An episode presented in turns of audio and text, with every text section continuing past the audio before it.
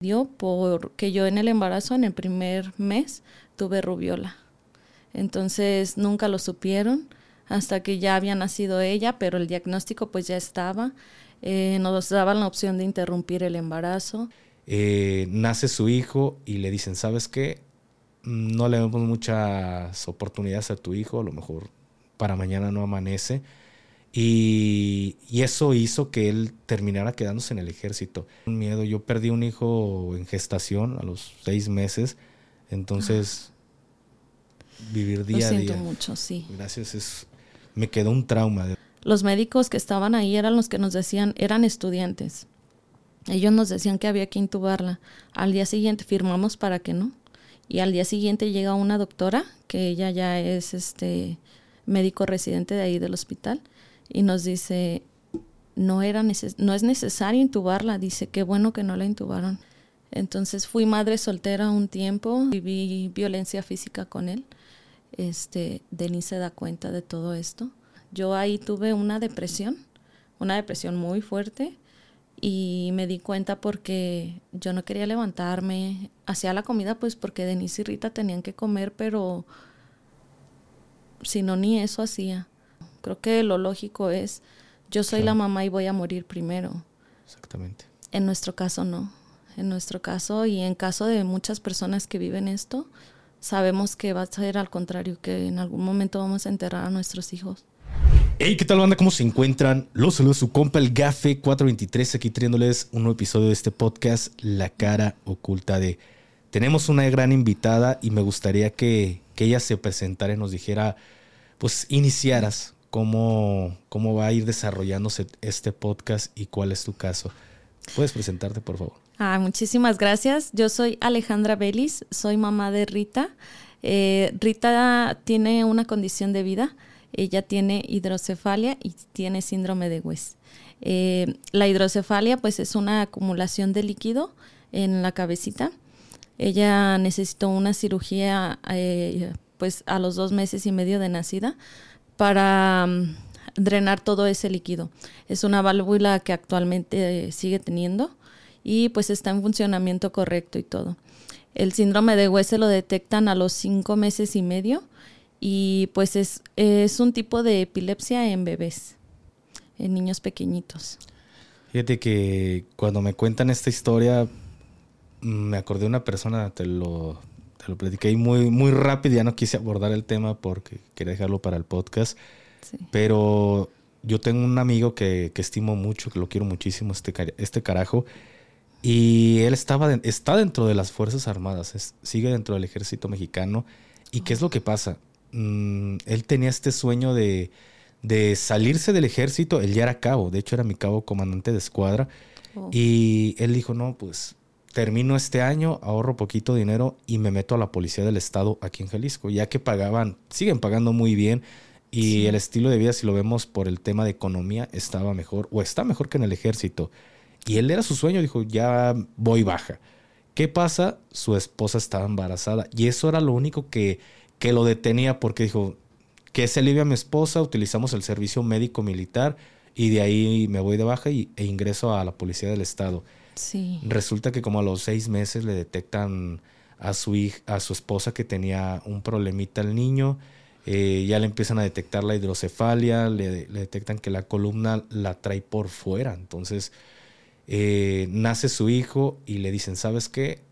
No le damos muchas oportunidades a tu hijo, a lo mejor para mañana no amanece. Y, y eso hizo que él terminara quedándose en el ejército. Cabe aclarar que muchos aguantamos o muchos nos quedamos en el tema de las Fuerzas Armadas justamente por el eh, por los, los servicios médicos, porque tú lo, sabrás, eh, las mangueritas, porque él ocupaba dos mangueritas en, que son dos valvulitas en su cabeza, este pues no había aquí en México en ese momento las que él, él requería y estas válvulas las mandaron a comprar directamente a Alemania. Llegaron, se las pusieron y no duró ni un mes cuando las tapó, tuvieron que comprar otras y cada válvula estaba alrededor de 150 mil pesos. Entonces, carísimas. Sí, carísimas. Y aquí es donde cuando me platicas o sé esta historia, digo, pues me gustaría ayudar en, esto, en lo, que, en lo que podamos. Y pues aquí empezamos con, pues, con este podcast. ¿Cómo es vivir como madre? ¿Cómo te das cuenta? ¿Cómo es vivir este tema? No sé si te diste cuenta desde la gestación o después de que nació Rita. Sí, eh, lo supimos en el quinto mes de embarazo y wow, pues es una noticia bien fuerte. Eh, jamás em, esperas tener eh, un diagnóstico desde antes del nacimiento de tu pequeño. Y pues sí fue muy difícil porque mi suegra también tiene hidrocefalia. Entonces, este coincidió la enfermedad. Sabemos que no fue por genética porque a mi suegra le dio a los 46 años. Entonces fue muy diferente a lo de nuestra bebé. Y a mí me dio, bueno, a ella le dio porque yo en el embarazo, en el primer mes, tuve rubiola. Entonces nunca lo supieron hasta que ya había nacido ella, pero el diagnóstico pues ya estaba. Eh, nos daban la opción de interrumpir el embarazo. Pero pues ya tenía seis meses, Rita, de, de, pues en el embarazo eran ya seis meses, entonces pues ya ves secos, ya tienes una ilusión y era muy difícil decidir interrumpirlo, o sea, yo no pudimos. Era algo, pues es como quitarle la vida ya a un, a un pequeñito, ¿no? Pues sí, se está quitando de hecho en la vida, pero ¿cuál es tu, tu punto de vista respecto a este tema sobre el interrumpir un embarazo? Yo creo que cualquier cosa es válida. Yo creo que hay quienes deciden sí hacerlo. Y es válido también porque sí es muy difícil. Eh, sí hay muchísimos gastos. Y sobre todo emocionalmente es algo que, pues desde el momento uno sabes que ya te está, pues, o sea, te sientes muy mal. Eh, todo el tiempo estás pensando en, en ella. Bueno, en nuestro caso era niña, es niña entonces todo el tiempo era estar pensando en cómo va a estar ella, qué va a pasar, terapias, o sea, ya se nos venía a la cabeza montones de cosas que iban a suceder, pero pues era más el amor a ella. Entonces decidimos hasta que ella quiera luchar, hasta que Dios no la deje, pues vamos a estar con ella, pues siempre dándole fuerza, siempre apoyándola, pero sí es muy difícil. Y la verdad es que la economía es un tema que em, quiere uno darle lo mejor y son cosas carísimas, como tú lo comentas, las válvulas, todo, todo el material que ellos necesitan es muy caro. ¿Y quién te apoya con el tema económico? Uh, mi esposo pues es el que trabaja. Hemos tenido muchas ayudas, fíjate. Eh, gracias a Dios, eh, las redes sociales de Rita iniciaron cuando ella tenía como unos cuatro meses, cinco. ¿Cuánto tiene ahorita en ese, en ese momento? Va a cumplir cinco años. Cinco años, qué bonito. Sí, cinco años. Pero imagínate, desde antes de nacer nos decían, al nacer la niña pues se puede morir. Y mira, va para cinco añitos. Entonces, digo, bueno, este, poco a poquito, y tratamos pues en las mejores condiciones, ahí va ella. Entonces, sí es bonito, es muy pesado, pero es bonito todo este proceso. Te enseña mucho, cambias mucho como persona. Eh, yo creo que antes de todo esto, incluso antes del diagnóstico, de ahí para acá, hubo un cambio en nosotros como papás, porque aprendes a valorar muchas cosas, aprendes pues que la vida en un segundo cambia, ¿no? En un instante. Y pero cuando es con un hijo es bien difícil. Cuando te pasan a ti las cosas como que dices, bueno, este, pues a darle, ¿no? Estoy aquí, voy a a ser fuerte, pero cuando es con tu hijo es bien difícil. ¿Tienes más hijos aparte de Rita? Sí. ¿Más grandes, más pequeños? Tengo una niña más grande y tengo una niña más pequeña. ¿Y cómo fue para, para tu niña más grande, pues la condición de, de su hermanita? Muy difícil. Fíjate que ella tenía una ilusión. Ella quería que fuera niña, entonces cuando dijeron es niña, bien contenta. Pero ella, por ejemplo, se veía jugando se veía con ella pues enseñándole cosas, peinándola, cambiándola, cosas que claro lo hizo, pero de una manera bien diferente. O sea, como que ella decía, vamos a jugar, vamos a salir, la voy a sacar, la voy a enseñar a caminar, y pues cosas que, que, no llegaron, pues. Entonces sí fue un tema muy difícil para ella. Claro, llegaron en condiciones muy, muy diferentes. Sí. Desde el momento uno o desde el día uno que te, que te diagnostican o le diagnostican a la niña este tema, pues como bien lo mencionaste, ya te estaban diciendo muy probablemente no sobreviva. Cuando nace Rita, ¿te ponen algún, alguna fecha o algunos años que te digan, a lo mejor no pasa de los seis o de los nueve, porque eso fue lo que pasó con, con mi cabo. Desde el que él nació le dijeron, ¿sabes qué? Niños con estas condiciones no, no duran mucho tiempo. Y de verdad yo, yo lo digo por experiencia, a lo mejor en ajena, pero pues él era como un padre, me explico, un cabo es como, como tu padre todo el tiempo está contigo, es el que te, te encamina en la vida militar y siempre tuvimos esa ausencia por parte de él porque estábamos en alguna operación y de verdad era pues era muy fuerte, de verdad me, me acuerdo y, y, me da, me pesa porque pues de repente le hablaban y le decían, ¿sabes qué? Le hablaban por su nombre, ocupas ir al Hospital Central a la Ciudad de México porque pues tu hijo acaba de ser canalizado a, a la Ciudad de México, muy probablemente no sobreviva. Y ver a mi cabo cómo se rompía, cómo se agarraba llorando y se iba 15 días, 20 días, un mes. Y regresaba y a lo mejor a los dos o tres meses pasaba lo mismo. Y esto era muy constante. Yo decía, mi hija no tiene estas condiciones, no me imagino lo que pasa a mi cabo cada que le dicen tu hijo se va a morir. Ay, es bien difícil. A nosotros también muchas veces ha pasado. Este, sí, desde el momento que nos dan el diagnóstico nos dicen eso. Eh, no hay muchas probabilidades de vida. Lo más probable, nos decían, era que al nacer iba a dejar de respirar, iba a morir. Así nos decían. Entonces, fue bien difícil porque yo me alivio en el hospital civil viejo. Entonces, desde que yo supe que tenía que ir ahí porque ahí había todo para ella, nosotros planeábamos eh, aliviarme en un particular, porque bueno, pues yo tenía ya a mi niña, ahorita tiene 13 años, en ese entonces Denise tenía 9, este, y, y decíamos, bueno, vamos a trabajar para que cuando llegue el momento sea en un hospital particular, porque pues todo estaba bien, ¿no? Pero ya cuando nos dicen todo esto, nos recomiendan, incluso la doctora nos dice, váyanse al civil porque ahí tienen todo. Y si, si tú te alivias en un particular, todo va a ser carísimo. No sé si tienen la posibilidad, pero si no, sí váyanse al civil. Entonces, sí, es carísimo. Y sí, nos fuimos al civil y nace y pues esa era primero eh, lo que nos decían, que al nacer iba a morir. Después este, nos dicen que máximo un año pero pues luego pasa el año, pasa los dos años. Es bien difícil escuchar todo esto porque, eh, bueno, vas como viviendo día a día, día a día. No te vas a, hoy tiene tres años y voy a planear su fiesta de cuatro años, o sea, porque no sabes si, si va a llegar esa, esa fecha. Y es un tema bien complicado emocionalmente. Yo creo que no hay ni palabras para decir cómo, cómo se siente.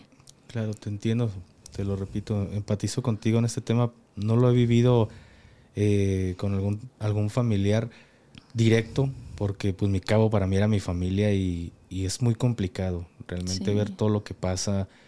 Y ahorita en estos momentos que me comentas este tema de lo que te dicen no va a durar un año, no lo sé, no lo sé, me gustaría saber si hay algún médico que, está viendo este episodio y nos lo comenta.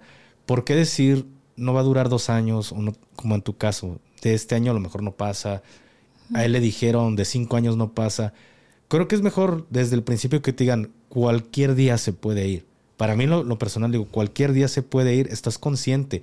Pero que te digan no va a durar un año, te matan la esperanza completamente porque sabes que pues se va yendo día tras día y es uno menos, uno menos, hasta que llegas al año y dices, en cualquier momento. Entonces, creo que no, es, no se me hace muy correcto que te den una, o te maten esa esperanza que quizá tu hija sí pueda vivir más tiempo a que te digan, en un año se te va. Creo que es más fuerte, no, no lo sé. Sí, justamente, qué bueno que tocas ese tema. Yo creo que los médicos deben de tener como esa empatía al decirnos las cosas, porque de por sí ya el diagnóstico es bien difícil. Y luego te dicen este tipo de cosas y, y, híjole, es como que te acaban, como que te están clavando todo el tiempo una espada, no sé, y, y es bien doloroso estar siempre escuchando cosas negativas. Aunque, bueno, también hay muy, buenos médicos, hay médicos que, que sí son empáticos y que te dicen, mira, este, no te preocupes, vete poco a poquito, pero son muy pocos los médicos que son así. La mayoría pues sí te dicen las cosas bien, pues como bien feas pues. Y pues te duele más todavía, todavía ya toda esta situación que ya está. Es bien difícil porque aprendes como a ir viviendo el día a día, pero mientras que aceptas la situación y no entiendes lo que está pasando, es como una lucha diaria entre la realidad y lo que tú esperabas. Es muy difícil escuchar todo esto y, más escucharlo de una madre. De verdad. No sé qué decir. Yo tengo mis hijos y, y realmente ese, a partir de que pasa este tema con mi cabo, fue un miedo constante en cada embarazo, ¿sabes? Cuando, porque su hijo era más grande que mi hija y él fue la, la primogénita, entonces es un miedo. Sí. Es un miedo. Yo perdí un hijo en gestación a los seis meses, entonces vivir día lo a día. mucho, sí. Gracias, es, me quedó un trauma, de verdad. Yo te lo comparto, no sé, creo que nunca lo he dicho así abiertamente, pero eh, para mí en ese momento cuando, se, cuando pierdo a, mi primer hijo, que fue en seis meses de gestación, a partir de ese momento inicia como un, trauma para mí, porque pues su mamá estaba, o, mi ex esposa en ese momento estaba internada, yo tuve que vivir todo el proceso de que me entregaron el cuerpo, eh, lo hice todo yo solo, entonces yo no podía llorar, no porque digas, el hombre no llora, no, dejemos el machismo a un lado, sino por el tema de yo sentía que no me podía romper porque si me rompía ella no es lo mismo yo lo voy a lo, somos padres. Y no sé cada cada quien cada cada persona lo vive diferente papá mamá pero creo que no hay como como la madre porque tú lo estás sintiendo tú lo tienes tú los sientes cuando se mueven no es lo mismo. Creo que Sí, yo digo, el, hombre se embaraza en el primer momento en el que se dan cuenta también está embarazado. Lleva el proceso con, mamá, pero no es lo mismo. Mamá es, otro, es, otro es, algo muy diferente. Entonces, pues no me podía imaginar lo que ella sentía porque en ese momento se, se le vio en el hospital, en el hospital este, en el IMSS, y ver a todas las mamás que les llevan a su niño y a ti no te lo llevan. Yo decía, no me puedo romper. Entonces, a partir de ese momento me queda un problema como ese miedo a volver a pasar lo mismo. De repente, pues mi cabo vive este tema. Ahora e, era el miedo constante de pues, no sufrir algo, algo similar. Entonces, después digo, no sé qué decir porque me duele. Yo lo he vivido de diferentes formas, entonces no sé cómo es llevar pues día, día a día un tema como, como lo de tu hija y saber que en cualquier momento se puede ir. Fíjate, ahorita que comentas eso, este, y yo me pongo a, recordar todo esto que nos decían de interrumpir el embarazo. Fíjate, a mí me daban la opción de interrumpirlo. Y ahora que Rita va a cumplir cinco años y la veo todos los días y digo, wow, tengo esa dicha de abrazarla, de darle de comer, de la manera que sea, porque ella come diferente, ella come por una sondita, pero la alimento, la abrazo, la baño, la cambio. Entonces, como que de pronto sí ha pasado que digo, si hubiera interrumpido el embarazo, no hubiera vivido todo esto con ella, no hubiera aprendido tanto de ella y yo creo que todos los días me preguntaría, ¿mi hija seguiría viva? Yo creo que si hubiera con ese tenido, fantasma de la conciencia. Sí, sí, siendo sincera, yo creo que así sería. Y la verdad, no nos arrepentimos. Aunque ha sido difícil, te cambia la vida, totalmente te cambia la vida porque bueno, todas tus prioridades son ella. Este, incluso yo creo que llega un momento en el que, pues no es fácil decirlo, pero Denise hizo una niña muy independiente, mi niña mayor. Ella pues fue aprendiendo a, ser muy independiente porque sabía que pues su hermanita necesitaba muchas cosas. Entonces, nos ayudaba, hasta la fecha nos ayuda mucho con ella, ahora con su hermanita chiquita también. Y, y es difícil porque una niña de nueve años todavía necesita a su mamá también, pues se puede decir de tiempo completo. Entonces llega una hermanita que tiene necesidades tan diferentes a ella y, y le cambia la vida también a ella. Entonces fue un cambio para todos en casa. ¿Y cómo lo manejan con Denise? Denise ha sido como muy, ella es muy, una niña muy madura. Desde chiquita, pues tuvo vivencias que no todos los niños tienen. Eh, ella, yo la tuve a los 15 años. Entonces fui madre soltera un tiempo, después me encontré con su papá de nuevo, eh, vivimos, bueno, viví violencia física con él. Este, Denise se da cuenta de todo esto. Y bueno, desde ahí Denise es una niña que le ha tocado entender cosas, entender situaciones que pues son difíciles. Y yo creo que todo esto la ha hecho a ella ser tan madura.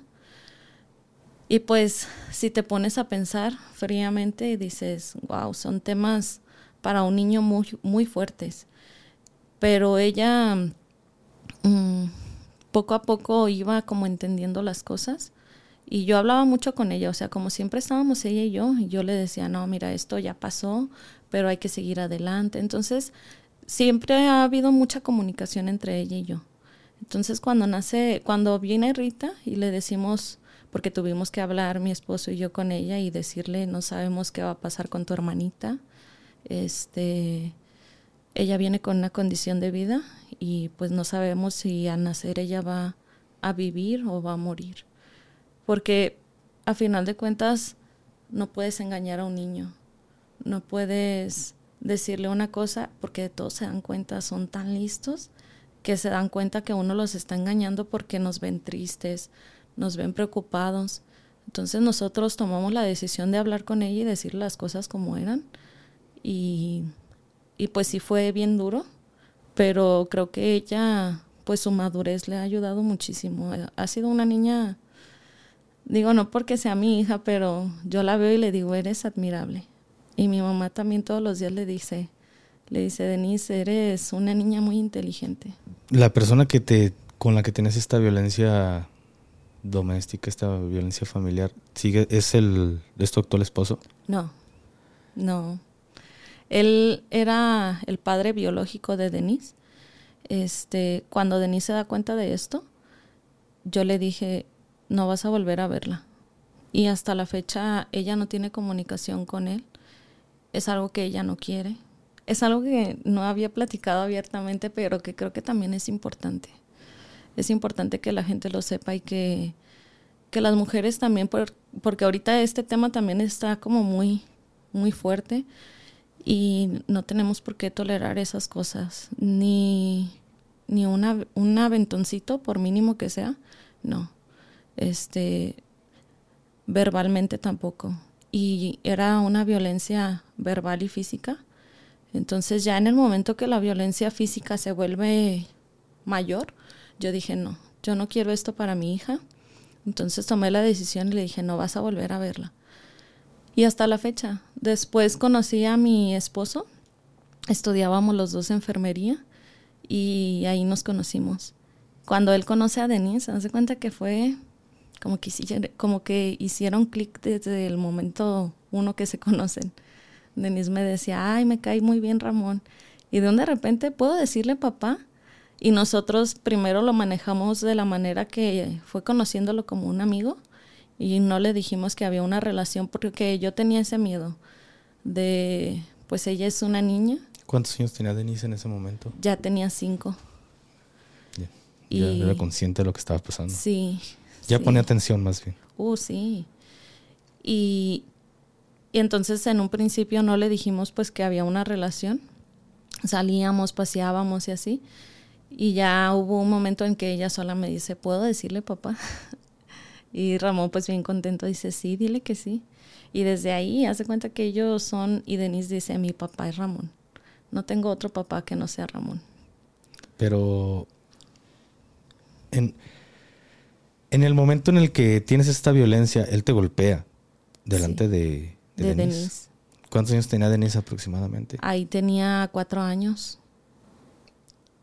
Cuatro años. Las, ¿O has llevado a Denise a ¿Con algún especialista? A terapia, sí.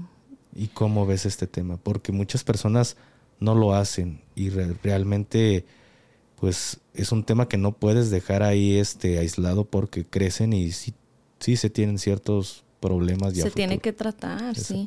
Fíjate que Denise en un principio estaba muy negada a tomar terapia.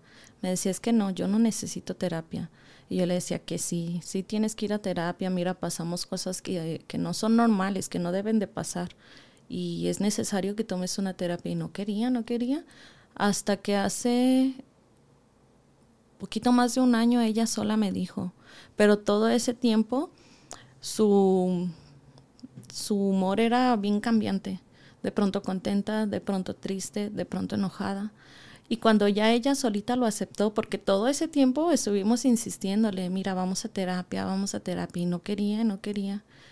Y cuando ya ella solita lo, lo aceptó y lo decidió, dije, no, ya, es el momento. En cuanto ella me dijo, eh, contactamos con un psicólogo y sí, empezó a tomar la terapia, no un cambio, o sea, total.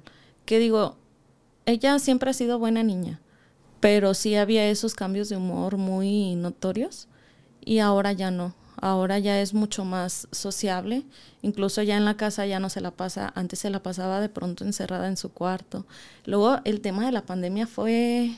Un niño de pandemia. Sí, se la quería pasar en su cuarto encerrada y pues toda esta situación para ella, o sea, dos, dos situaciones, la, la violencia familiar que vivió y la condición de su hermanita ha sido también todo un tema en la escuela, en, en críticas, en señalamientos que a veces la gente no se pone a pensar que es bien difícil. Y decir un comentario, un mal comentario, es fácil para ellos, pero cuando a nosotros nos llegan esas, esas cosas que ellos comentan, pues es difícil para Denise, para mí ha sido difícil. Ya ahorita hemos aprendido como a no hacer caso de lo que dice la gente. Creo que es más importante seguir avanzando y no perder el tiempo en esas cosas. Pero sí hubo momentos en el que era difícil. ¿Y qué tipo de comentarios les llegaban? Fíjate que, bueno, como te comento, tengo una niña chiquita. Ella tiene ahorita un año. Y de pronto cuando salí embarazada era como otra hija, otro bebé. Este, si tienen a Rita, sí, a veces como que apenas pueden. y, y pues dolía, porque fíjate que el embarazo de Isabela es la más chiquita, no fue planeado. Entonces, eh, cuando yo salgo embarazada, pues de primero fue como para mí una ilusión. Yo dije, ay, un bebé. Pero luego a los días me cayó el 20 y de hecho no dijimos luego, luego. Me acuerdo que incluso en mi casa yo platiqué cuando tenía casi 12 semanas ya. Y nosotros pues ya sabíamos desde tiempo antes. Entonces fue bien difícil dar la noticia porque sabíamos que iba a haber mucha crítica. Entonces, estos señalamientos provenían por parte de la familia. Creo que algunos sí, y otros también por fuera, porque yo ya tenía la página. Y digo, no, no juzgo a la gente, o sea, como te digo, es fácil decir un comentario, pero no saben hasta qué punto nos puede lastimar. Y hablando de familia o de gente externa, este, creo que venimos de una educación que antes, pues no, era como, incluso el psicólogo era de, pues no es necesario si te dicen cosas, supéralo tú solo, ¿no? Y, creo que así era la educación de antes. Entonces, digo, no juzgo a nadie, no estoy enojada con nadie por ese tipo de comentarios, pero sí fueron comentarios que en su momento sí me lastimaban. Y hay que ser conciencia de eso, porque pues no saben lo que es vivir una condición de, de ese tipo y tampoco el hecho de que tengas una niña con estas condiciones no quiere decir que no puedes seguir haciendo familia. Creo que es una decisión muy difícil, inclusive hasta en el momento uno en el que te das cuenta de, la más pequeña, el, miedo que se vive, y te lo digo volviendo a lo que a mí me pasó, que cuando se embaraza y mi ex esposa, eh, y sé que tiene una niña o que tenemos una niña, no fui el mismo no fui el mismo, no jugaba con la panza, no hablaba, era muy seco, era muy... ¿Por qué? porque internamente no sabían los demonios internos que estaban en mi cabeza peleando, porque existía ese miedo constante de no me quiero encariñar, no quiero que pase. ¿Qué va a pasar? Hasta que la tenga en mis, en mis, en, mis brazos. Eh, en ese momento, pues nace y, y se empieza a sentir ese amor que quizá con el primer embarazo yo sentí, me explico, lo, lo sentí hasta que la cargué. Sí. Me separo de la mamá de, mi hija y con mi actual esposa vivo lo mismo. Cuando ella se embaraza, eh, fue lo mismo. Era el miedo constante y ella, me, ella llegó, en algún momento lo llegó a pensar, no lo quiere. Sí. Pero yo, en esos momentos era muy difícil que yo me expresara, que hablara, hasta que un día me senté y le dije, pero el niño ya había nacido y le dije, discúlpame, pero me pasaba esto y a lo mejor en ese momento para mí no era fácil hablarlo, pero tenía este miedo. Entonces, lo, lo, digo o pongo mi ejemplo como con lo tuyo, desde el momento uno que dices, estoy embarazada, vivir ese miedo constante porque ya te pasó una vez y decir, ¿y si vuelve a pasar? Sí. Entonces creo que hay que tener esa cultura de, pues de ser empáticos con las personas y también pues en, en, en, tu caso o en nuestro caso, eh, así como me lo dijo un buen amigo, Heriberto Villicaña, un saludo, eh, así como se enferma el cuerpo, se enferma la mente. Y no está mal ir a una terapia. No, no, no, para nada. A veces es muy necesario.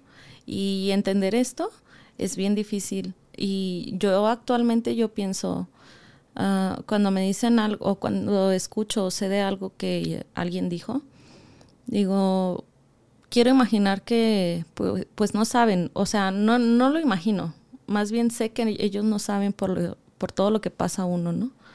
Este, entonces les es fácil decir ese tipo de cosas y no saben también el daño que pueden ocasionar en mí o en cualquier persona. Pero trato de ya no perder el tiempo en, en estar pensando ¿por qué dicen esto? ¿Por qué dicen aquello? No, creo que tengo ocupaciones mucho más importantes en casa con las niñas que estar pensando en esas críticas o en esos comentarios, malos comentarios. Así es. Y en el caso de Denise, cuando va con, con su psicólogo, ¿qué es lo que le dicen? ¿O qué te dicen a ti? ¿El problema viene a raíz de la violencia que vivió mamá? ¿O también se juntó mucho lo del tema de, Rita? Fueron esas dos cosas más la pandemia. Ahora sí que fueron tres, tres temas ahí juntos para ella, que pues lo empieza a vivir, bueno, lo de su niñez. Ella desde el kinder me acuerdo que lloraba, lloraba mucho cuando yo la dejaba y me decía, es que tengo miedo que te hagan algo. No me quiero quedar yo porque si te vas te van a hacer algo pero pues era obvio a quién se refería ella. Y yo le decía, no, no, mira, yo voy a trabajar, yo trabajaba a una cuadra del kinder. Entonces yo le decía, estoy aquí bien cerquitas de contigo y tú no tengas pendiente, no va a pasar nada. Pero pues ella tenía ese miedo. ¿Cómo le explicas a un niño que, que eso no va a suceder? Hacerle entender pues era imposible. Ella siempre se quedaba con ese miedo. Y cuando yo llegaba a recogerla, pues ya bien contenta, como que ya era un alivio para ella. Ya estoy con mi mamá. Entonces fue ese tema. Fue lo de Rita también que, que pues sí le afectó emocionalmente. Pero creo que, te digo, también ha sido una niña muy madura. Y el que habláramos tanto con ella, la hiciéramos partícipe en, en muchas cosas, a pesar de que había otras cosas que pues sí le decíamos, no, mira, esto no, sí te dejo ver, pero esto lo hago yo porque pues son un montón de cosas, desde la alimentación. Te digo, Rita comía por una sonda de bebé y al año se la quitaron, es una gastrostomía, les ponen una manguerita en su estómago y por ahí le dábamos de comer con una jeringuita. Ella no sabía succionar. Entonces todo esto lo vive Denise y como a eso sí se enseñó y nos decía, yo le quiero dar de comer. Entonces siempre con la supervisión mía, pero la dejábamos pues porque era una ilusión que ella tenía de pronto ver cosas tan diferentes. imagínate, pues no dejarla participar era hubiera sido peor. Yo me imagino que hubiera sido peor. En cambio, pues no, Denise tiene ella esa conexión con su hermana. A veces me dice, yo la cuido, este, pues ponte a tejer, ponte a hacer otras cosas porque también a raíz de todo esto, pues yo dejo de trabajar. Es lo que te iba a preguntar. ¿Terminaste tu carrera de, enfermería? No, ya no la terminé porque Denise entró a la primaria. Entonces eran gastos de primaria y gastos de, de la carrera, que pues sí son muchos también. Entonces yo decidí que, que me iba a esperar, pero en este momento Rita todavía no estaba. Entonces eh, dejo la, la carrera trunca, nos juntamos mi esposo y yo, y entonces un tiempo después es el embarazo de Rita. Y pues ya ahí dije, bueno, ahorita pues también no. Pero sí había planes para continuar estudiando. Ya cuando viene el diagnóstico, pues sí dije, no, ya, ya la carrera, este, pues queda de lado porque no sé qué se va a venir. Y pues sí, hasta la fecha. Y fíjate que ahora pienso que no volvería a enfermería. Todo lo que he vivido con Rita en un hospital, en pues preocupaciones y todo lo que veo que le tienen que hacer, es como muy, pues no sé si decir como traumatizante, que ya no quiero yo dedicarme a eso, seguir aprendiendo. O sea, lo que yo hago, fíjate que me sirvió mucho. Con Rita me ha servido mucho el aprendizaje que yo tuve de enfermería, pero ya, por ejemplo, yo ejercer, ya no lo haría, no terminaría. Sí, ha sido difícil. A ver, ahorita que me comentas todo esto, ¿mami ha ido a terapia o nada más tu hija? ¿Solo Denise fue o también tú te diste esa oportunidad? No, solo Denise. ¿Y cuándo lo podrías hacer tú? Porque papá, papi y mami también se enferman de la mente, no solo los niños. Sí, sí es cierto. He tenido pláticas con el terapeuta. Eh, una vez sí tomé, perdón, una vez sí tomé terapia con él, pero solamente fue una. Uno se engancha mucho en las ocupaciones y si tienes que darte el tiempo de si, si el hijo o la hija lo necesita, claro, también mamá y papá lo necesitan. Creo que mm, he tratado de manejar lo emocional lo mejor que puedo, pero fíjate que en el embarazo de Isabela sí me di cuenta que, que uno también se derrumba. Yo ahí tuve una depresión, una depresión muy fuerte y me di cuenta porque yo no quería levantarme, hacía la comida pues porque Denise y Rita tenían que comer, pero si no ni eso hacía. No quería hacer qué hacer, no quería escuchar música. Cuando yo me percato de esto, que ya había pasado como unas tres, cuatro semanas, casi un mes, y dije, no, a ver, ¿qué estoy haciendo? Esto es una depresión, porque si lo, lo alcancé a identificar, dije, estoy en depresión. Y pensé mucho en Denise y en Rita, y también en Isabela, porque de pronto pensé, ella siente todo lo que yo estoy sintiendo, pensando, todo, ¿no? Entonces, pues me armé de valor, me levanté. Y si Denise quería escuchar música, la dejaba escuchar música porque también a mí me servía. Esto era para mí una terapia, una salida. Denise y yo siempre hemos sido mucho de escuchar música. Y pues como siempre estamos casi en casa, es algo que yo creo que nos ha ayudado. El pasar ese tiempo juntas, escuchar música, de pronto pues cantar aunque no sepamos, ver películas, todo ese tipo de cosas, es una convivencia diaria que nos sirve. Y pues no es una terapia, pero con ella sí es una conexión fuerte. Y fíjate que muchos como que piensan, porque muchas veces sí, este, como yo la tuve a los 15 años, como que dicen, ni se la llevan bien. pero no, la verdad es que llevamos una relación bonita. Y es muy padre, fíjate. No digo todos, pero sí de repente me, he dado cuenta en personas que tienen a sus hijos y es mi hijo, pero pero creo que no lo ven más allá de estar con su teléfono, estar haciendo otras actividades y el niño pues por allá, me explico, no le dan la atención que, los hijos se, merecen y creo que yo lo hablo por mí, quien le quede el saco, quien no, quien no quiera hacer, yo trato de, de que mi hijo sea mi mejor amigo. Y yo se lo digo, amigo, amigo, de verdad. Hay momentos en el que últimamente traigo la palabra de que ven carnal, le digo carnal a mi propio hijo y, y hasta por ahí mi, mi, primo el ruso, y me escucha y le da risa porque tengo esa conexión tan fuerte con mi hijo y de verdad la tengo desde, aunque muchas personas no lo crean, creo que hasta que son padres se darían cuenta, pero eh, yo empecé con antojos antes de saber que ella estaba embarazada. Porque de verdad yo tenía años que no tomaba café. No tomaba, me gusta mucho el café, pero soy de esos que a lo mejor puede tomar algo o comer algo cierto tiempo y después como que lo dejo parado. Y de repente yo decía, traigo muchas ganas de café y traigo y babiaba el café y empecé nuevamente a retomar el café que hasta el día de hoy ya no lo he soltado. Entonces, a, las semanas nos damos cuenta que estaba embarazada, pero se me antojaba el café como no tienes una idea, se me antojaba la cajeta como, como no tienes una idea. como una embarazada. como una embarazada de verdad. Y, y hasta que nos damos cuenta, y no te miento, a partir de, que de ese momento mis sentidos de, del gusto se despertaron muy fuertes, que a veces hasta es un problema con mi esposa porque me sirve algo de comer y yo, algo le echaste diferente. Y así como, ¿cómo se da cuenta? De verdad. Sí. Pero todo fue a raíz de mi hijo. Entonces yo tengo esta conexión muy grande con él. Y esto es, esto es muy lindo, es muy bello que hagas esto, que sea tu mejor amiga. Porque así debe de ser. Sí, este, yo trato de que así sea, te digo, aunque muchos se dan cuenta de que, a veces la he regañado, cosas así, pero más allá de un regaño, no sé, en alguna ocasión, detrás de la puerta, cuando ya estamos nosotras en nuestro espacio, es bien diferente. Nos asustamos, o sea, jugamos, hacemos hot cakes, crepas juntas. Hay una conexión bonita. Yo la verdad siempre le digo y le he dicho, tú fuiste la primera que vino a cambiar mi vida. A mí me hizo mucho madurar, o sea, tenerla a los 15 años. Cuando yo supe que ella venía en camino, yo dije, ya, mi vida va a cambiar. Entonces dejé amistades y fíjate que no me pesó. Es algo que yo hasta la fecha digo, no cambio mi vida por nada.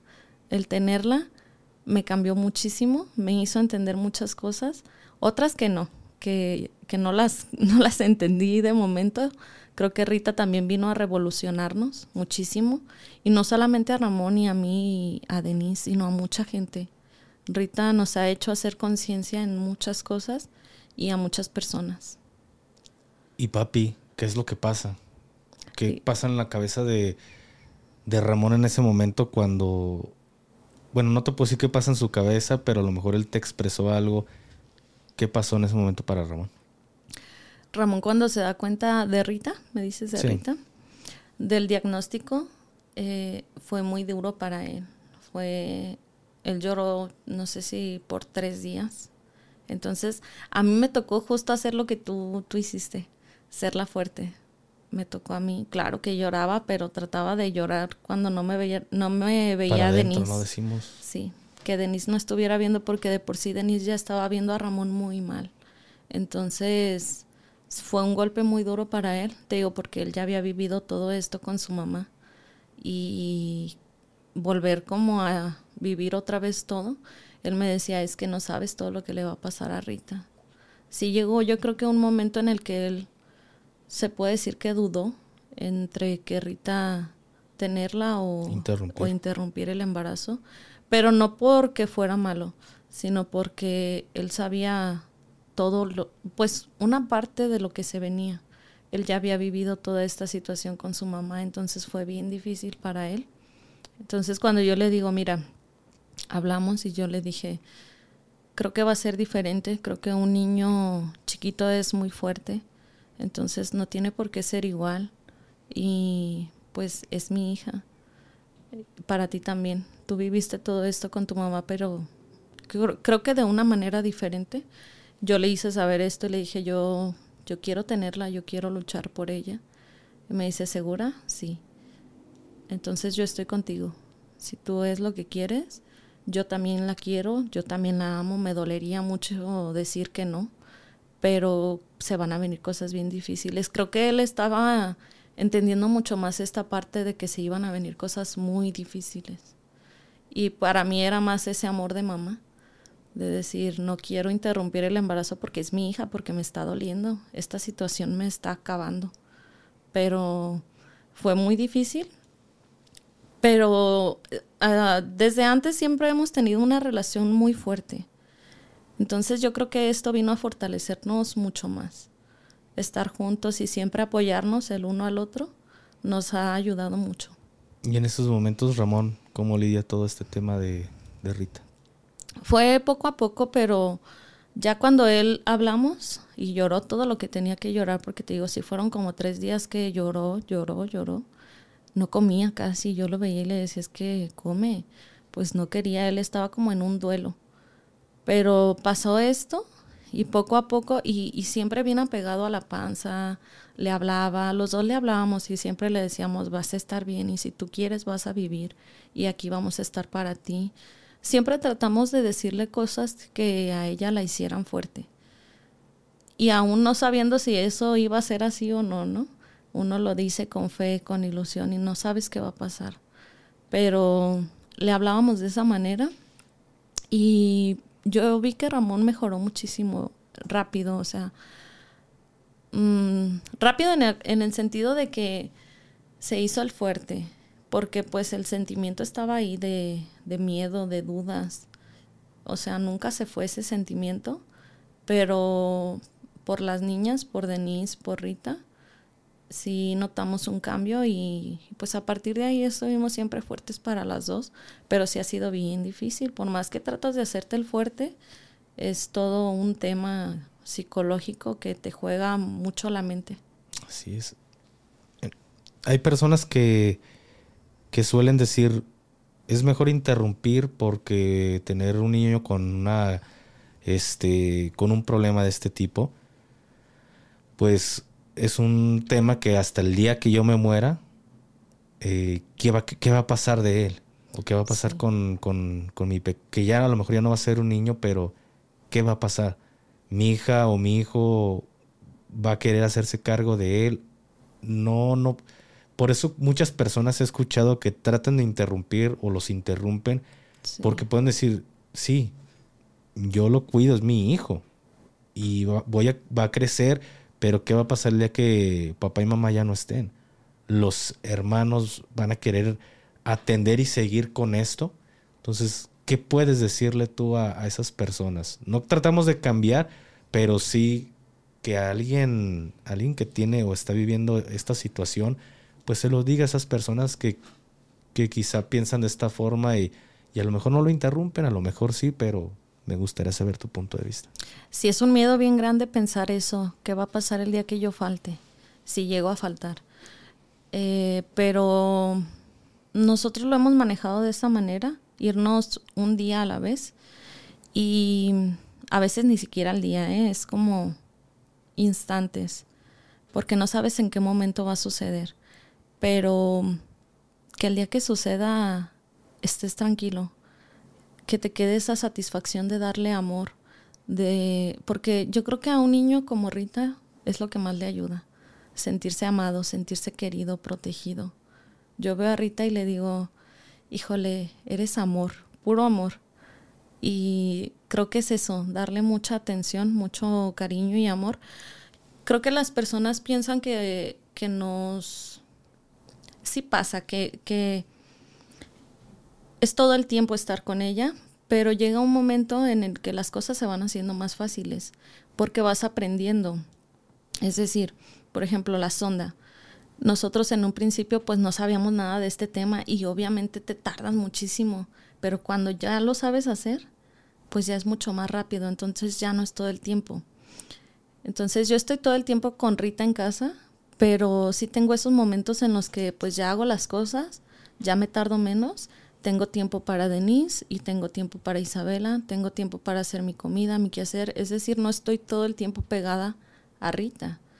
Entonces sí te esclaviza un poco, pero tú vas acomodando tus tiempos, vas aprendiendo a hacer las cosas y es como todo, cuando vas haciendo las cosas te, te vas volviendo más rápido. Y yo creo que perder el miedo, aceptar la situación y cuando ya lo aceptas es más fácil que vivas con esta discapacidad con toda esta, esta condición de vida, tienes que aceptarlo. Y una vez aceptado, va a ser mucho más fácil, porque cuando no aceptas la situación, estás todo el tiempo preguntándote por qué pasa esto, por qué le pasó a ella. Y eso, si la mente ya te juega, estar pensando esas cosas es te acaba. Y a veces es uno mismo quien o sea, tú, tú te acabas solo, porque a lo mejor nadie te lo está diciendo, pero tú estás pensando todo el tiempo esas cosas, en vez de estar pensando pues otras cosas positivas y buscar algo positivo dentro de la situación. Yo creo que nosotros dentro de todo esto decimos, tenemos a Rita y tenemos esa dicha de lo que te comentaba, de abrazarla, de alimentarla, de bañarla. Entonces ya nos queda esa satisfacción. Y en el momento que suceda, creo que pues va a ser muy difícil. Claro. Y es difícil pensarlo y decirlo. Yo muchas veces en las redes sociales lo he dicho. va a suceder en algún momento porque sé que así va a ser. Y los padres no estamos, o sea, no, no, nunca pensamos que vamos a enterrar a un hijo. Creo que lo lógico es, yo soy la mamá y voy a morir primero. Exactamente. En nuestro caso no. En nuestro caso y en caso de muchas personas que viven esto, sabemos que va a ser al contrario, que en algún momento vamos a enterrar a nuestros hijos. Y es difícil, pero es bonito vivir todo esto con ellos. Aprendes muchísimo y tener esa satisfacción de que ellos estén bien. Y tú y Ramón, ¿cómo, cómo se han preparado para este momento? Fíjate que sí lo hemos hablado. Y, y sí ha sido difícil. El tema es muy complicado. En noviembre nos pasó que nos decían que, que ya Rita se nos iba.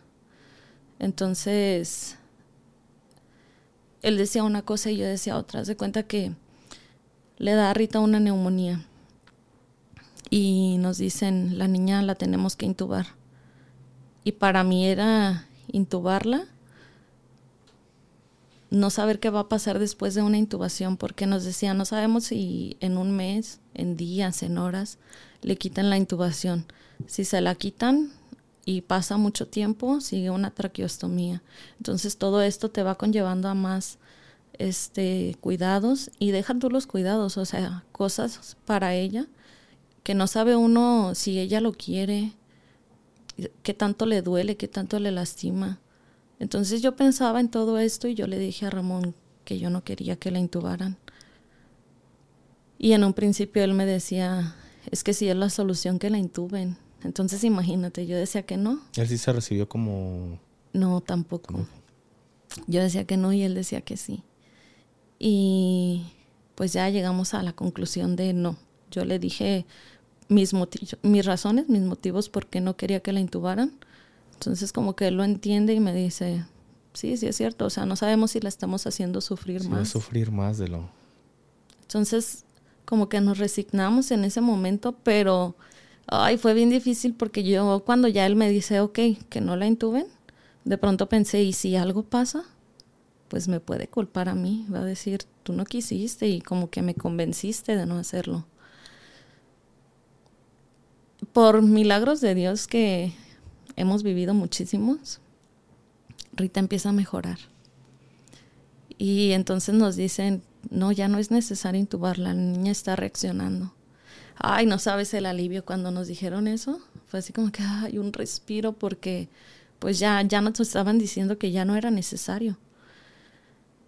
Pero luego como a la semana y media, otra vez, nos vuelven a decir lo mismo. Ya en esta semana y media que pasó, este, pues hablábamos mucho con Rita, le decíamos, si tú quieres salir adelante, pues aquí estamos. Y ya Ramón también dice, cuando nos vuelven a decir, otra vez la niña está mal, hay que volver a, hay que intubarla.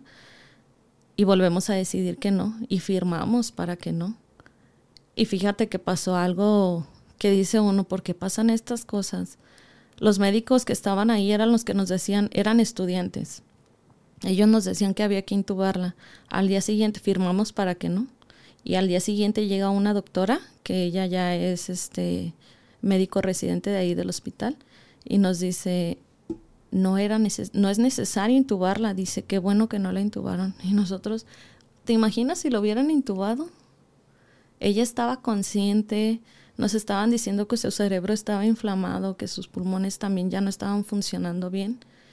Entonces querían inducirla a un coma. Entonces ahí es donde yo digo, como papás, conocemos muy bien a nuestros niños y sabemos cuando realmente sí están muy mal y cuando no. Y nosotros decíamos, es que ella está, o sea, no se ve como ellos nos dicen. Un cerebro inflamado, yo creo que ya no reaccionan igual. Ese es mi pensamiento, no lo sé. Y pues no, Rita se veía consciente, se veía despierta y todo. Nos decían que había mucha crisis, pero pues no, realmente la, ya cuando la doctora dice, qué bueno que no lo hicieron, no lo necesitaba, ay no, y pues es bien difícil vivir esas situaciones. Claro, son muchos sentimientos en ese momento. Es, es la, la relajación en ese momento de la paz, de qué bueno, pero al mismo tiempo me imagino que llega el, el, enojo, la molestia de, y si lo hubiera hecho por los pasantes, de verdad, no me imagino vivir esa situación, porque pasan muchas cosas en tu cabeza en ese momento. Imagínate que sí lo hubieran hecho y, si no, y no lo requería Rita en ese momento. No, no, no, fue horrible. Y ha pasado que situaciones bien difíciles con doctores. En una ocasión le quitaron un catéter central y no necesitaban, o sea, no, no se lo hubieran quitado porque ella necesitaba una transfusión de sangre. Entonces ya se lo habían quitado y para volver a ponérselo era otra vez una cirugía y si perdía sangre, ahí ella iba a quedar porque tenía cuatro de hemoglobina. Entonces, no, situaciones que hemos pasado bien complicadas, que te digo, a pesar de que Rita en lo que cabe está bien, pero sí ha pasado unas situaciones bien difíciles. Y todo esto pues te va llevando a, a ir conociendo más cosas, a irte como haciendo mejor persona. Y de momento pues te gana el enojo, porque si yo eh, me acuerdo que esa vez yo dije, bueno, era también un médico estudiante, yo le decía a Ramón, es que casi me le voy a los golpes porque no se vale que hagan esto. Después entiendes y dices, bueno, es como que tratas de entender, pero al mismo tiempo no se puede, porque estás tratando con vidas, con niños. Y, yo me pongo a pensar, digo, bueno, son estudiantes, tienen que aprender porque van a hacer esto, van a salvar vidas pero que pasen esas situaciones y con tu hijo, con quien sea, ¿no? Pero si es bien, te gana el enojo. Sí, claro. Mira, te pongo un ejemplo. Eh, a lo mejor se escucha tonto, pero como en el paracaidismo. Eh, cuando saltas en caída libre, pues por obvias razones no saltas al principio, aunque ya te hayan dado todo lo teórico, no te van a hacer saltar este, tú solo. Vas a saltar con dos instructores que te van a estar este, acomodando, cuidando que, lo estés haciendo correctamente. Claro. Vuelves a saltar y vuelves a hacer lo mismo. Vuelves a saltar y a lo mejor nada más saltas con uno. Vuelves a saltar y ya saltas tú solo, pero aún así tienes la supervisión. Creo que debería ser algo similar con temas de vida. De salud. ok, entiendo que, que le sueltes la rienda pues para a lo mejor temas mínimos, una gripe o saber lidiar poco a poco con, con tú tomar el mando, tú tomar estas decisiones, pero cuando estás hablando de una vida humana, creo que sí debería estar un, médico, eh, pues ya ahí permanente, no opinar, en, pero que él... Sí, van haciendo bien las es, que él haga su diagnóstico y, y si ella o él ve que está mal, oye, ¿sabes qué? No es necesario. Claro creo yo, porque sé que en el Hospital Civil, ojo, le agradezco mucho porque hay buenos médicos. Sí, sí, sí. Pero hay, creo que deberían de, hacer algo un poco diferente porque sí pasa. Realmente pasa muy seguido lo que tú... Son muchísimos estudiantes y son pocos los médicos ya recibidos ahí. Exactamente. Y son vidas humanas. Sí. Y más cuando son así con condiciones como las de Rita y que hay muchísimas condiciones tan diferentes este sí es bien complicado que hagan ese tipo de cosas. Yo creo que, como dices, una gripita, un diagnóstico así fácil, pues sí, está bien porque están aprendiendo, pero sí deberían de tener este acompañamiento con ellos. Y en este momento, ahorita que hablamos del tema de, del hospital, ¿Rita se sigue atendiendo en el hospital civil? Sí, todavía. ¿Cómo, ¿Cómo le haces para costear todos los gastos de Rita? Porque sé que son costos muy, muy elevados. ¿Cómo te ayudas? ¿Estás en alguna fundación o cuál es el eh, cuál es la ayuda que tú tienes? Sí, mira, eh, bueno, en casa eh, es solamente el sueldo de Ramón. Él es el, el, que trabaja. Este, yo a veces hago muñequitos tejidos y cositas así. Aparte hemos tenido muchas ayudas por las redes sociales, por muchos conocidos. Y sí, también estamos en una fundación, en una asociación, perdón, en donde pues nos han apoyado también mucho, hacen muchas dinámicas para el Día del Niño, para Navidad, les buscan muchos padrinos a los niños y les dan este regalitos así, pañales, medicamentos, toallitas húmedas, les hacen muchos, muchos donativos. Y aparte, en esta asociación eh, nos dan la oportunidad de buscarle a los niños padrinos, eh, personas físicas o morales, pueden hacer donativos por, por medio del pago de impuestos les dan un recibo de deducible de impuestos y ya ellos eh, pueden meter este recibo junto con su pago. Es el 7%, pero pues de poquito en poquito se junta algo ah, y les ayuda, sí. Y pues cada papá nos encargamos de buscarle estos padrinos a nuestros niños. Pero la asociación nos ayuda de esta manera y pues es muy, muy bueno pues. me gustaría que pues nos dieras un poquito más de información acerca de esta asociación.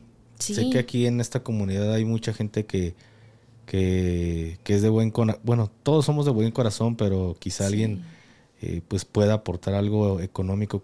¿Cómo te podrían o podrían apoyar a todos estos niños que de verdad pues necesitan la ayuda?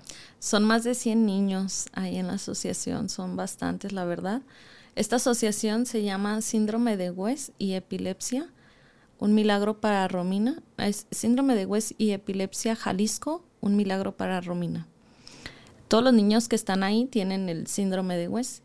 Este, y pues bueno, hay página de, la asociación. Digo, son más de 100 niños los que están ahí. Ahorita están haciendo una colecta de pañales para el Día del Niño. Hay diferentes, ahorita están recibiendo en diferentes domicilios, diferentes colonias también las mamás nos anotamos algunas para poder recibir los donativos, porque esto es en la casa de Romy. Entonces, como si se juntan bastantes pañales, están ahorita en diferentes puntos, para que también para la gente sea más fácil y no tengan que moverse a un lugar muy lejos, sino ya donde les quede más cerca.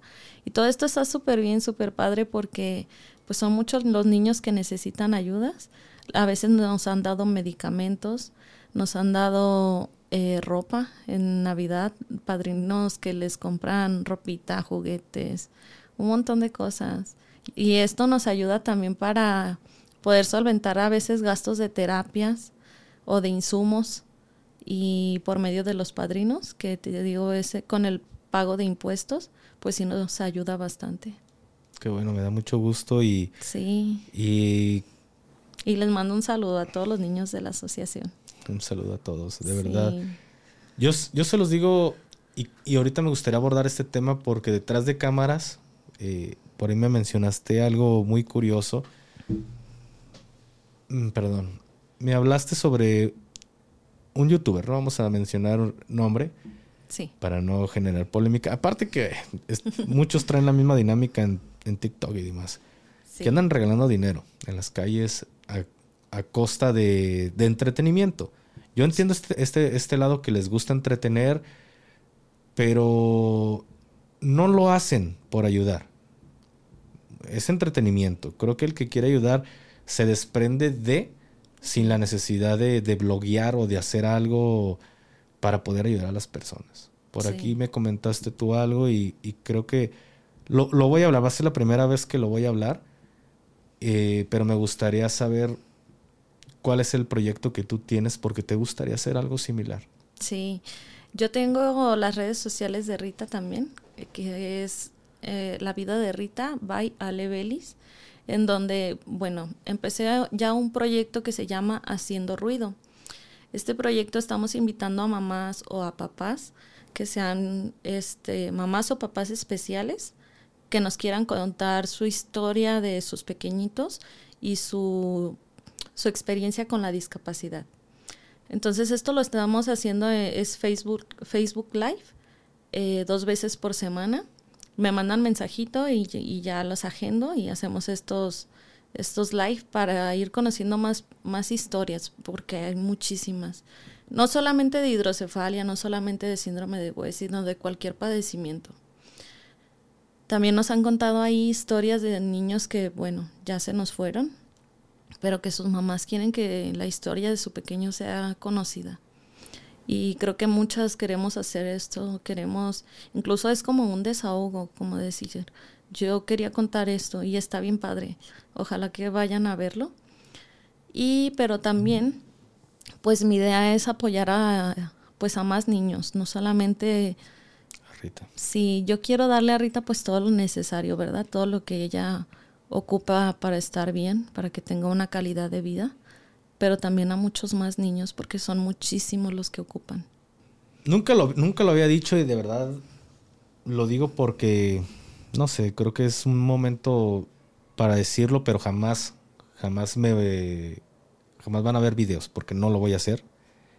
Pero no hay como hacer un voluntariado. No hay como ayudar a las personas. Realmente, si tienes aunque tengas poquito, realmente, aunque sean, güey, le digo para las personas que nos están viendo, ¿sabes qué puedes hacer con 100, 200 pesos? Puedes ir a comprarte cuántos bolillitos, a lo mejor, este, en el les, te compras poquita crema, haces poquito jamón, ¿cuántos lonchecitos podrías llevar a, o tortas podrías llevar al hospital civil? Realmente hasta que no vives una experiencia en la que no traes ni para comer o es comprar el medicamento o, es este comer, mucha gente opta por comprar el medicamento de su familiar. ¿Sabes cuántas personas pasan este tipo de cosas en el hospital? Y de verdad, que lleves tus cinco lonchecitos, le ayudaste a una persona a quitarse el hambre y a lo mejor te lo vas a chingar en, en una caja de cigarros o en una caguama en el fin de semana. Créanme que en ese momento en el que tú haces un voluntariado, que te pones a ayudar, que te pones a servir de comer, en ese momento es cuando comprendes que sí, podremos estar necesitados, pero quizá en ese momento hay una persona que esté más necesitada que tú. Entonces, yo no soy de, andar subiendo o andar grabando este tipo de cosas, que está chido, entiendo porque de repente eh, entiendo este, este lado de que las personas a veces ocupan una inspiración para hacerlo. Sí, como crear esa conciencia, ¿no? Sí. Ayer vi unos, unos clips de TikTok que me estuvieron etiquetando de gracias, y fuiste una inspiración para entrar al ejército. Entonces... Qué bonito, ¿no? Sí, es algo muy padre, de verdad hasta lo, lo, lo, voy a postear en mi WhatsApp ahí para la familia, porque para mí es algo muy, muy padre decir, fue una inspiración para esto. Y entiendo que quizás si yo subo a lo mejor un video, voy a ser la inspiración para muchas personas. Pero a veces soy muy hermético con este tipo de temas. Un ejemplo, y nunca lo había dicho, te lo voy a decir, lo voy a decir por primera vez. Hasta este Adán, este, se quedó el otro día de hacer y le dije, ¿sabes qué? Te invito, voy a ir a dar de comer a la penal. Vamos a llevar de comer a, los internos. Eh, y él se quedó de, de verdad, no se esperó que yo le dijera eso. Él ya me empieza a conocer más las cosas que hago, este, pues muy personales. Me dijo, güey, la neta tengo planes, pero sí me gustaría ir. Ah, dentro de un mes vamos a volver a ir, güey. O más bien yo voy a volver a ir. Entonces, de verdad, si te pones, mucha gente va, a criticar. O lo va a poder criticar de, oye, ¿cómo llevas de comer a la penal? Porque es cierto, hay personas que le quitaron la vida a muchas otras este, al prójimo, inclusive hasta su mamá, gente que tiene cadena perpetua, pero verlos en ese momento que están, o, están en oraciones con Dios, están llorando, que les ves el arrepentimiento, pues todos tenemos el derecho. Se vale las segundas oportunidades. Exactamente. Yo no, ya le quitaron la vida a una persona, lo están pagando. Yo sé que no le van a regresar ese familiar. Lo, lo, he vivido más que otras personas que, que van a levantar el dedo y se van a poner a escribir lo he vivido muy, muy a, fondo este tema, pero también no creo que, que las personas no se merezcan una segunda oportunidad. Y créeme lo que hacer un voluntariado en un lugar como esto para mí fue algo terapéutico, si lo ves de esta forma, porque al principio sí fue, un, fue algo muy difícil hacerlo. Sí. Porque tenía esta, esta idea, pero una vez que lo haces y ves el agradecimiento, ves que te reciben, que te aplauden, que, güey, es algo muy... Que perdón por el pensando en ellos. Sí, es algo muy fuerte. Entonces, hay que hacer cosas chidas, hay que, hay que ayudar, despréndanse si tienen poquito, aunque sea, ahorren para que, aunque, aunque sea, lo vivan por una, una, una ocasión y se les va a volver, se puede decir, como un vicio querer estar ayudando a las personas. A lo mejor con detallitos muy mínimos. Yo no, te, yo no pido que vayan y compren una camioneta llena. Te pongo un ejemplo de, de juguetes de marcas de, que, muy, famosas. No, un niño, los niños no se van a fijar en las marcas. No, cualquier cosa les encanta. Claro, tú conoces aquí la de Juan Manuel por el centro, que venden juguetitos este, pues económicos, realmente son económicos. Hace el, día del niño fue llenar la camioneta de la caja, una, una camioneta tipo RAM, toda la caja de juguetes para niños, para niñas. A lo mejor eran juguetes económicos, pero ¿saben cuánto compré con, con, una, con 10 mil pesos? Fueron muchísimos y los niños de ahí de la colonia de por mi mamá. ¿Y con cuántas sonrisas te quedaste? Exactamente. Así es una pelotita, ¿con cuántas sonrisas te quedaste? En diciembre mi esposa por ahí traía la idea de, oye, hay que hacer con globos, este, lo llenamos de helio y que avienten las cartitas y, y juguetitos. Pero ya por otros temas, eso no lo pudimos hacer donde lo queríamos, eh, valga la redundancia, hacer. No lo pudimos hacer ahí por, por temas muy ajenos a nosotros, pero de verdad ayudar, ir a llevar a, a, comer a un hospital, hay que hacer el bien. Entonces, esto nunca lo había dicho, es la primera vez que lo hago en, este, pero nunca me van a ver videos, pero de verdad ayudar es algo que no tiene precio. Otra cosa, ¿verdad? Sí. Muchas gracias. Ah, ¿Algo, algún consejo que le quieras dar a, a las mamás que pues están esperando un bebé con estas condiciones? Que no se rindan, que no se rindan y que tengan fe y no hagan caso de comentarios feos, que no, no les presten mucha atención. Hay muchas cosas más importantes por hacer y por ocuparnos que, que eso, que las críticas o los malos comentarios. Entonces sigan siempre adelante. Eh, ojalá que tengan un apoyo. La verdad es que el apoyo de la pareja es fundamental. Pero si no es con su pareja, pues con su mamá o con alguien que se apoyen de alguien para seguir adelante, porque sí es necesario tener apoyo.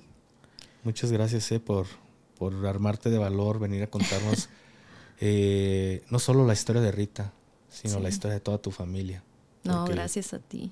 Todos son, todos al final terminan siendo uno y, y pues bandita, súmense a esta, a esta familia que de verdad, a lo mejor denle gracias a Dios que en este momento no están pasando por un tema así, pero hay que sentir esa empatía por, por el prójimo y como se los dije, si 10 pesitos te, te estorban, a lo mejor que digas, no, los, de un cigarrito, pues mejor ahí lo vas guardando y, puedes ayudar. Pues una sonrisa de verdad no tiene precio. Muchísimas gracias de verdad por, por haber estado aquí con, con, todos nosotros. No, gracias a ti, gracias por este espacio tan bonito. Sí, muchas Muchísimas gracias. Nos vemos hasta el próximo lunes. Hasta la próxima. Bye.